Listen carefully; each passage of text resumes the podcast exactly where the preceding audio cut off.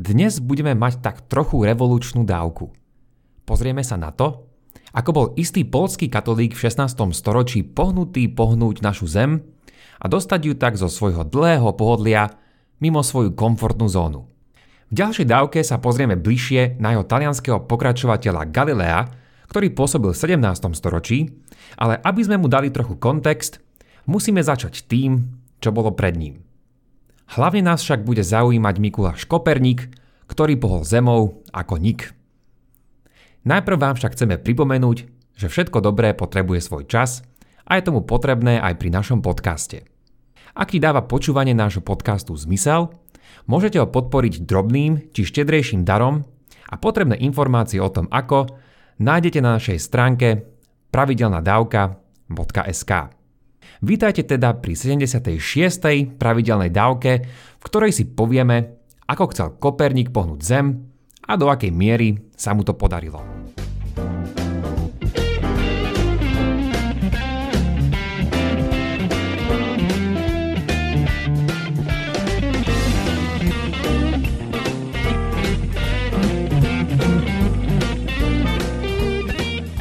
Povedzme si najprv v stručnosti, aká bola situácia pred Kopernikom. V jeho dobe bol zaužívaný systém planét, v ktorom bola v strede naša Zem a preto vravíme o geocentrickom modeli. Nazývame ho aj aristotelovský alebo ptolemajovský, a to podľa jeho dvoch hlavných gréckých tvorcov, čiže Aristotela a neskoršieho Ptolemaja. Okrem iných pravidiel v ňom platia dve pre nás relevantné tvrdenia. Prvé je, že náš vesmír je zložený z piatich prvkov. O štyroch z nich počul isto každý z nás a sú to oheň, zem, voda a vzduch. Z nich pozostáva náš svet a vôbec všetko, čo sa nachádza pod úrovňou mesiaca v tzv. sublunárnej oblasti. Všetko nad úrovňou mesiaca, čiže v supralunárnej oblasti, je tvorené špeciálnym piatým elementom, zvaný tiež éter alebo quintesencia, to jest piata esencia. Tieto dve oblasti sú pritom kvalitatívne veľmi odlišné. Kým sublunárna oblasť podlieha zániku a rozpadu, supralunárny priestor je oblasťou bez akéhokoľvek porušenia či fyzických nedokonalostí. Ďalším kúskom v historickej skladačke, o ktorej by sme teraz mali vedieť, sú tzv. planetárne sféry – Astronómovia sa od čias starovekých Grékov domnievali, že planéty sa nepohybujú vo vesmíre samovolne, ale sú nesené planetárnymi, respektíve nebeskými sférami. Tieto si môžeme predstaviť ako akési neviditeľné vrstvy kozmickej cibule, ktoré sa navzájom dotýkajú a ktoré svojim otáčavým pohybom nesú v sebe planéty. Ak sa spýtate, že ako presnejšie si ich máte predstaviť, teda či boli napríklad pevné, meké a podobne, tak je to nelahká otázka. Pre Aristotela, ako už vieme, bolo všetko na nebesách zložené z kvint esencie, avšak fyzikálnym vlastnostiam týchto sfér sa už nevenoval. Do tejto situácie vstupuje aj jedna z najväčších postáv a ikon stojacích na začiatku modernej doby a to je rodák z polského mesta Toruň, Mikuláš Koperník. Mikulášovi pri prebíjaní sa študijným životom pomohol jeho strýko a biskup v jednej osobe. Pomohol mu študovať na univerzitách v Krakove, Boloni a Ferrare, kde študoval cirkevné právo a medicínu, ale zároveň sa venoval aj astronómii. Bol katolík a hoci sa nikdy nestal kňazom, mal v cirkvi funkciu tzv. kanonika. Od roku 1510 sa začal venovať astronómii serióznejšie a krátko na to vydal svoje prvé dielo, zvané Komentár Jolus alebo Malý komentár. Bolo to práve v ňom, kde prvýkrát načrtol svoje heliocentrické myšlienky, teda kde umiestnil Slnko do stredu vesmíra. Tie rozvinul nakoniec vo svojom veľdiele, ktoré vyšlo v roku 1543. Toto jeho dielo nesie vznešený latinský názov De Revolutionibus Orbium Celestium. V slovenskom preklade tradične ako obehy nebeských sfér. Všimnite si pritom tento názov, ktorému už určite rozumiete. Nevraví sa v ňom totiž o obehoch planét, ale o obehoch či otáčaní už nami spomenutých sfér, ktoré zo sebou niesli všetky vtedy známe planéty. V ňom navrhol model so Slnkom, a nie Zemou, v centre našej planetárnej sústavy. Všetky planéty by sa tu vďaka pohybu svojich sfér otáčali spoločne okolo Slnka a Zem tiež navyše aj okolo svojej osy. Preto takýto model nazývame heliocentrický a geokinetický. Nebol pritom prvým v histórii, kto tak urobil. Predtým to už bol grécky Aristarchos zo Samosy. Aristarchov návrh sa však vôbec neuchytil a mnohý musel prípadať viac komický než kozmický. Veľakrát je však Kopernikovo dielo spomínané, ako by spravilo zásadný zlom v dejinách a úplne zmenilo náš pohľad na naše postavenie vo vesmíre. Je predstavené ako milník, ktorý začal písať novú kapitolu astronómie. A áno, samozrejme, heliocentrizmus dodá všetkému naozaj celkom inú perspektívu. Avšak Kopernikovo dielo nemalo na toto dlho žiadny veľký vplyv. Toto je jedna z vecí, ktorú tu chcem zdôrazniť a o ktorej by sme mali vedieť. Myšlienky, ktoré Kopernik ponúkol, boli príjmané veľmi pomaly. A preto ak vravíme v tomto prípade o nebeskej revolúcii, tak je to samozrejme na mieste. Ale nie už veľmi z hľadiska chronologického.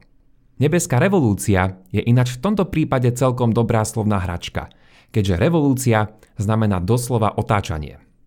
Nie však divu, že to chvíľu trvalo. Okrem toho, že nemal ozaj dobré dôvody, tak už viete z úvodu k našim dávkam, že všetky dobré veci potrebujú čas. A tak bolo tomu aj v prípade Kopernika. Jeho dielo totiž v mnohom protirečilo vtedajším pozorovaniam, fyzikálnym zákonom a zdanlivo aj niektorým biblickým pasážam. Avšak neprestavujme si to tak, že jeho dielo bolo údajne nevšímané, lebo sa vtedajšia spoločnosť začala oháňať voči nemu Bibliou. Jeho dielo nedávalo fyzikálny význam a zdalo sa, že ide proti zdravému rozumu. Námietky by sa dali zhrnúť do troch hlavných bodov. Poprvé, ak sa Zem predsa hýbe obrovskou rýchlosťou vesmírom, prečo to neodveje všetkých letiacich vtákov alebo povedzme vystrelené šípy? Nie len to, ale pri pohybe Zeme by sme mali cítiť mohutný vietor. Zem sa okolo svojej osy otáča na rovníku rýchlosťou 1600 km za hodinu a okolo Slnka putuje viac než 100 000 km rýchlosťou. To by nás zrejme malo aspoň trošku ofúknuť, ak nie rovno odfúknuť. Nevraviac o tom, že na západ by sa nám malo kráčať o dosť náročnejšie než smerom na východ. Protiargument, že vzduch sa hýbe spolu so Zemou, nebol veľmi presvedčivý. Po druhé, ak Zem putuje okolo Slnka, Mali by sme vidieť, ako jednotlivé hviezdy menia zdanlivo svoju polohu na nebeskej oblohe. Nik však takýto tzv. hviezdny paralax až do začiatku 19. storočia nezmeral. Tento jav je celkom ľahké si predstaviť. Dajte si pred seba svoju ruku s vystretým palcom. Ak sa budete teraz na svoj palec striedavo pozerať ľavým a pravým okom, uvidíte, že palec akoby menil svoju polohu, hoci ním nebudete vôbec hýbať. Čím je tento palec bližšie pri vás, tým je tento rozdiel väčší. Čím dáte palec ďalej od seba, tým bude tento rozdiel menší. Ak sa zahľadíte na nejaký predmet vo svojej izbe, ktorý je naozaj od vás vzdialený, uvidíte, že jeho poloha ostáva takmer rovnaká. Ak sa vám to podarilo, tak ste práve úspešne pozorovali svoj prvý palcový paralax. Podobná situácia platí pri pozorovaní hviezd. Striedanie vašich otvorených očí tu však nahradí poloha Zeme na opačných koncoch obežnej dráhy okolo Slnka. Nuž toto sa nazýva hviezdny paralax. Tento problém by sa dal vyriešiť, keby sa prijalo, že hviezdy sú o mnoho ďalej, než si ľudia mysleli. Avšak takáto predstava im prišla absurdná. Tretí dôvod, hoci jazda menej závažnejší ako prvé dva, vychádzal z aristotelovského chápania fyziky – podľa nej mali všetky prvky svoje prirodzené miesto. Všetci napríklad pozorujeme, že všetky ťažké predmety padajú prirodzene smerom k Zemi. Preto sa logicky zdá, že Zem je stredom nielen takejto príťažlivosti, ale zároveň aj kozmologickým centrom. Postupne však, ako čas plynul, formujúca sa vedecká komunita dokázala tieto argumenty nakoniec adresovať, až boli napokon postupne vnímané ako nepresvedčivé či vyvrátené. Za túto premenu môže niekoľko faktorov. Sú nimi napríklad matematizácia prírody, odmietnutie aristotelovského systému, nové astronomické pozorovania a potom niečo ako kozmologicko-náboženské spory, zosobnené hlavne v postave Galilea a cirkvy. De facto tieto spomenuté dôvody znamenajú, že nielen empirické, ale zvlášť matematické videnie sveta začalo byť preferované len pred nejakými filozofickými systémami, a to hlavne, keď začnú byť nabúrané rôznymi pozorovaniami, ktoré tieto staršie modely uvedú do pochýb. V úvode sme spomenuli, že supralunárna oblasť, to je z nebeské objekty nad mesiacom, by mali byť nemenné. Avšak dve nové hviezdy a kométa Všetky pozorované ku koncu 16. storočia, čiže ešte stále pred vynádením teleskopu, tento aristotelovský systém spochybnili, a to zvlášť, keď k tomu pridáme Galileové pozorovania, vykonávané teleskopom od roku 1610. Pri ďalších veciach, súvisiacich s Kopernikom a jeho heliocentrickým vesmírom, si pomôžem súborom 7 mýtov, ktoré ohľadom neho kolujú. Prvý mýtus vraví, že heliocentrický model bol vraj presnejší ako geocentrický. To nie je pravda. Koperník totiž nepoužil žiadne nové geometrické prostriedky pre pohyb planet. Práve že jeden z dôvodov jeho nepriatia bola aj jeho nepresnosť. Koperník nemohol byť presnejší, pretože používa len Ptolemajové údaje z 2. storočia nášho letopočtu a žiadne nové pozorovania či výpočty. Svetoznámy fyzik Steven Weinberg to komentuje týmito slovami. Kopernikov model je klasickým príkladom, keď teória môže byť preferovaná na základe svojej estetickej hodnoty, a to bez akýchkoľvek experimentálnych dôkazov, ktoré by ju mohli spraviť favoritom v konkurencii iných modelov. Po druhé, heliocentrický model je vraj oveľa jednoduchší. Filozoficky a zdá áno, ale nie však vedecky. Koperník totiž použil rôzne geometrické triky, ktoré sa označujú ako excentrické kružnice, epicykly a ekvanty, ktoré vidno aj u Ptolemaja a v iných geocentrických modeloch. A áno, nepomýlil som sa, pretože Ptolemajov systém nebol jediný existujúci geocentrický systém. V priebehu stredoveku vidíme ďalšie geocentrické systémy, ktoré sú obmenami toho Ptolemajovského z 2. storočia. Epicykly, ktoré som spomenul, sú vlastne kružnicami na kružnici. Čiže keď sa niektorá z planét pohybuje v nejakom systéme okolo Zeme, vykonáva po tejto kružnici ešte ďalšiu kružnicu. Nože táto kružnica sa nazýva epicyklus. Koperník napríklad niekoľko takýchto epicyklov ešte pridal. 6 pre Merkúr, 3 pre Mesiac a po 3 pre Venušu, Mars, Jupiter a Saturn.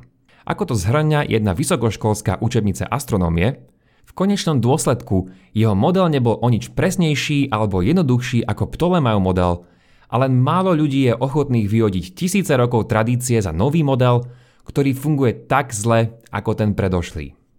Ďalej sa často dočítame, že Koperník vyňal Zem z filozoficky a teologicky najlepšieho miesta vo vesmíre.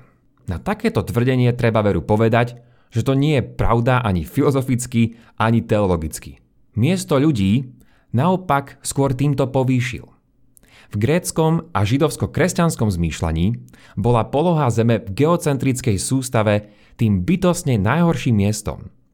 Bola to práve že oblasť nedokonalostí a hriešnosti a preto aj v Danteho božskej komédii nachádzame peklo v úplnom strede Zeme. Alebo si vezmeme slová, ktoré povedal Michel de Montaigne, ktorý krátko po publikácii obehov napísal, že sa nachádzame tam, kde je všetka špina a ohavnosť sveta. Naopak, u viacerých astronómov, vrátane Galilea a Keplera, vidíme túto udalosť ako povýšenie zemského statusu. Inokedy počujeme, že Koperník údajne oddialoval publikáciu svojho diela, lebo sa bál cirkevného feedbacku. Takéto tvrdenie však len najskôr projektuje alebo kopíruje niektoré prvky z Galileovho života do života Koperníka. Je pravda, že jeho heliocentrické myšlienky nenašli kvôli biblickej interpretácii pochopenie u niektorých protestantov, avšak iní sa naopak zaslúžili o vydanie jeho obehov. Martin Luther či jeho spolupracovník Filip Melanchthon na strane protestantov neboli zrovna jeho fanúšikmi, aj keď s Lutherom to nie je až také jasné. Mal však podporu v rámci katolíckej cirkvi, a to od kardinála Nikolása Schönberga a biskupa Tidemana Gízeho, ktorí práve že podporovali Kopernika v publikácii. Ten svoje obehy venoval pápežovi Pavlovi III, ktorý od Kopernika toto venovanie prijal. Tiež nie je pravda, že Kopernik videl svoju pozíciu len ako model a nie realitu. To by ho vraj okrem iného ochránilo pred cirkevnou kritikou. Kopernik však videl svoj systém ako vernú realitu vesmíru, ktorý opisoval. Za opačné vnímanie však môže nasledujúca príhoda. Publikáciou a zhotovením predslovu k obehom bol pôvodne poverený najprv nemecký matematik a Kopernikov žiak Georg Joachim Retikus. Nakoniec však táto zodpovednosť ostala na pleciach iného evanelika, Andrea Osiandra, ktorého predslov bol celkom iného charakteru, než bol Kopernikov zámer.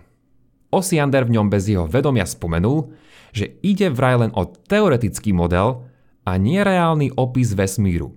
Z niektorých náznakov, vrátane predslovu pre pápeža Pavla III, je však celkom zrejmé, že Koperník bral heliocentrizmus oveľa viac než len matematicky užitočnú hypotézu.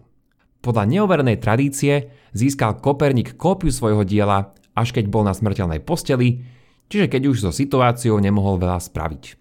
Církev pritom v roku 1586 pri reforme kalendára to jest z julianského na dnešný gregoriánsky, použila astronomické tabuľky založené na kopernikovskej astronómii. To sa dá vysvetliť ako aspoň isté, i keď veľmi opatrné a limitované prikývnutie Kopernikovi. Každopádne, církev až do čias Galilea, čiže počas ďalších 70 rokov, nemala s Kopernikom žiadne problémy. Niektoré hlasy tiež tvrdia, že astronómovia prijali Kopernikov heliocentrický model pomerne rýchlo. Nie však tomu tak, aspoň nie počas nasledujúcich 100 rokov. Ako sme si povedali, jeho model mohol byť sotva presvedčivejší, keďže nebol ani jednoduchší a ani presnejší. Vďaka výskumu tiež vieme, že Kopernikovo dielo bolo naozaj čítané a že sa s ním určite stretol každý v tej dobe významný astronóm. Presvedčil však málo koho. Presnejšie, do roku 1600 vieme len o desiatich takýchto astronómoch, z čoho siedmi boli protestanti a traja katolíci. Isto to teda nebolo tak, ako môže niekto dnes na internete skríknuť Och, aha ako tí astronómovia vedecky napredovali, ale tá církev im v tom všemožne bránila. Mnohé z dôvodov sme si pritom už uviedli. Na ďalší mýtus sa pozrieme až na budúce, ale spomeniem ho už teraz. A to je ten, že Galileo vraj svojimi pozorovaniami konečne dokázal heliocentrizmus. Dnes sme si povedali o Kopernikovi, jeho diele a mnohých mýtoch, ktoré o ňom kolujú. Dúfam, že si svoju pravidelnú dávku zavediete aj na budúce, keď si povieme o asi tom najznámejšom modernom konflikte medzi vedou a náboženstvom. Toľko teda na dnes a vďaka za počúvanie. Ak máte ohľadom dnešnej dávky nejaký koment alebo otázku, Neváhajte a napíšte ich buď do facebookovej skupiny, alebo pošlite na môj e-mail andrej.pravidelnadavka.sk Už len pripomeniem, že pravidelnú dávku môžete odoberať v podcastových aplikáciách Apple a Google Podcast, Spotify, Stitcher a Podbean. Ak neviete ako na to, choďte na pravidelnadavka.sk, kde nájdete jednoduchý videonávod. Teším sa na vás na budúce. Buďte zvedochtiví a nech vám to myslí.